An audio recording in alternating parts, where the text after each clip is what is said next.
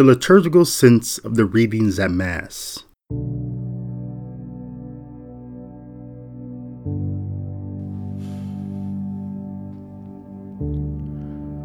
For the first Sunday of Lent in year A, the collators of our lectionary chose three readings that intend to remind us that it is rather simple to discern when we are being tempted by the evil one. Here is the key all temptations are evil whenever we're being tempted to take what is not ours, that is, whatever God has not gifted us. We are being tempted. Here, the work of the evil one is simple. All he is trying to do is to get us to act contrary to who we were created to be by tempting us through our emotions and passions to desire what others have, tempting us to desire not the gifts that God has given us, but those He has gifted to our neighbors. In this way, falling into temptation basically turns us into toddlers who are crawling around on the ground grabbing anything in sight that does not belong to us and putting it in our mouth, and then crying when it's taken away from us. I recall that a few decades ago, when I fell into a temptation, and my wife told me about some of the things that people were saying about me, such as, Why would he do that? He had everything. And what else did he need? He had a great life. Comments like those completely miss the whole point of temptation and why people fall into sin. Satan does not tempt us with what we already have. Satan does not play on our emotions and passions to keep what we already have. On the contrary, the temptation is always oriented towards those things we do not have, the things that the temptations from the world, the flesh, and the devil convince us that we deserve. In the case of Adam and Eve, in today's first reading from Genesis chapter 2, verses 7 through 9, and chapter 3, verses 1 through 7, we could have made the same remark that people made about me. What more could Adam and Eve want? God had given Adam life. God blew into his nostrils the breath of life, and so man became a living being.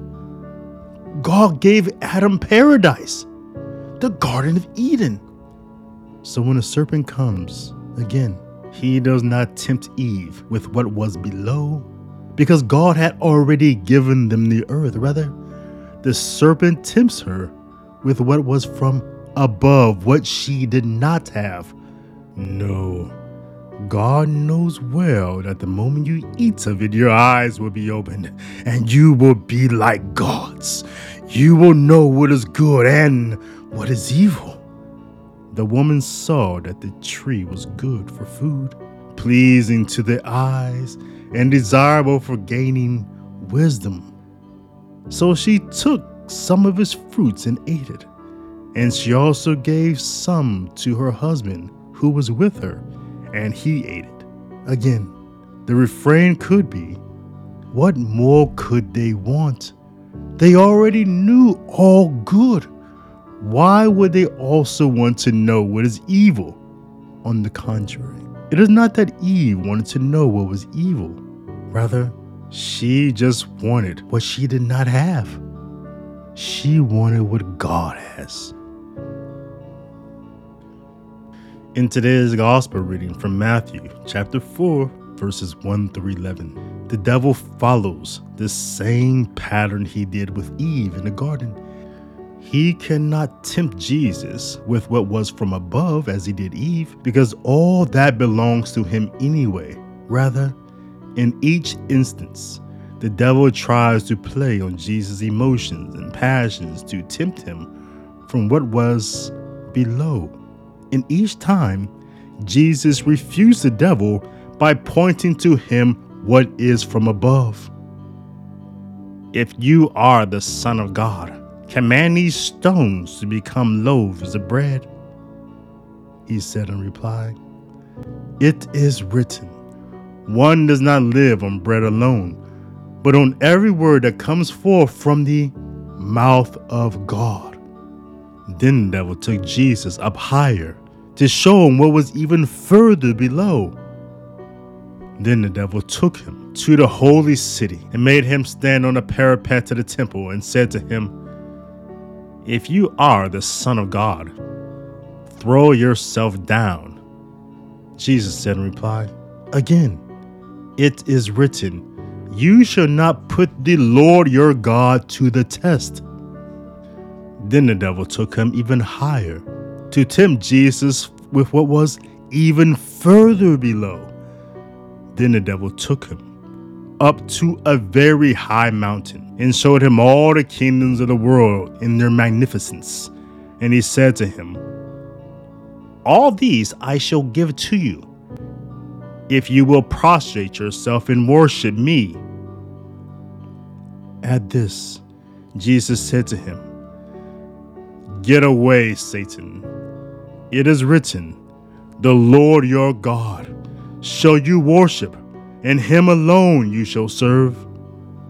The reality of the temptation in the desert event is that Jesus found nothing that was greater than God the Father Almighty. That there is nothing greater than God is what the liturgy of the Mass is repetitiously trying to teach us. The Apostle Paul in today's second reading from Romans chapter 5 verses 12 through 19 sums up the whole purpose of the liturgy writing, For if by the transgressions of the one death came to reign through that one, how much more will those who receive the abundance of grace and the gift of justification come to reign in life through the one Jesus Christ. Indeed, it is through the sacraments of the church, most importantly, the sacrament of baptism and the sacrament of the Holy Eucharist, that the reign of life in the persons of the Holy Spirit and Christ Jesus truly come to dwell in us. For if God is reigning in us, then how can there be any space in us remaining for the reign of sin and death to also dwell. Moreover, the divine symphony is teaching us how to resist temptation in the same way that our Lord and Savior did by pointing us to the fact that there is nothing greater than God the Father Almighty. For he who has found something greater than God has found and has plotted his course to eternal damnation. Yet, in the liturgy of the Mass, we are being constantly reminded that we are an ascending people, and therefore there is nothing from below that is worth our attachments. This is why the most pivotal moments in the Mass are its ascension points, the procession to the sanctuary, which is a type of upward journey to Jerusalem the elevation of the Gospels above the head of the minister and the priest, the elevation of the one bread and chalice and the consecrated body and blood of Christ Jesus, and again the elevation of the Corpus Christi before our reception of Him.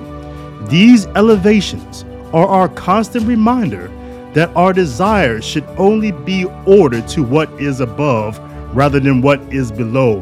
And if we keep our desires ordered in that way to only desire for ourselves what God desires for us, then there is no temptation that the evil one can successfully use against us.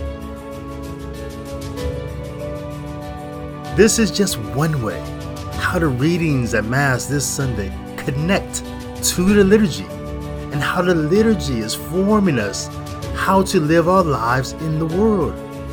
Be in the world which you have received through the liturgy. I am David L. Gray. Visit me online at davidlgray.info for more content and context about the liturgical sense of the scriptures.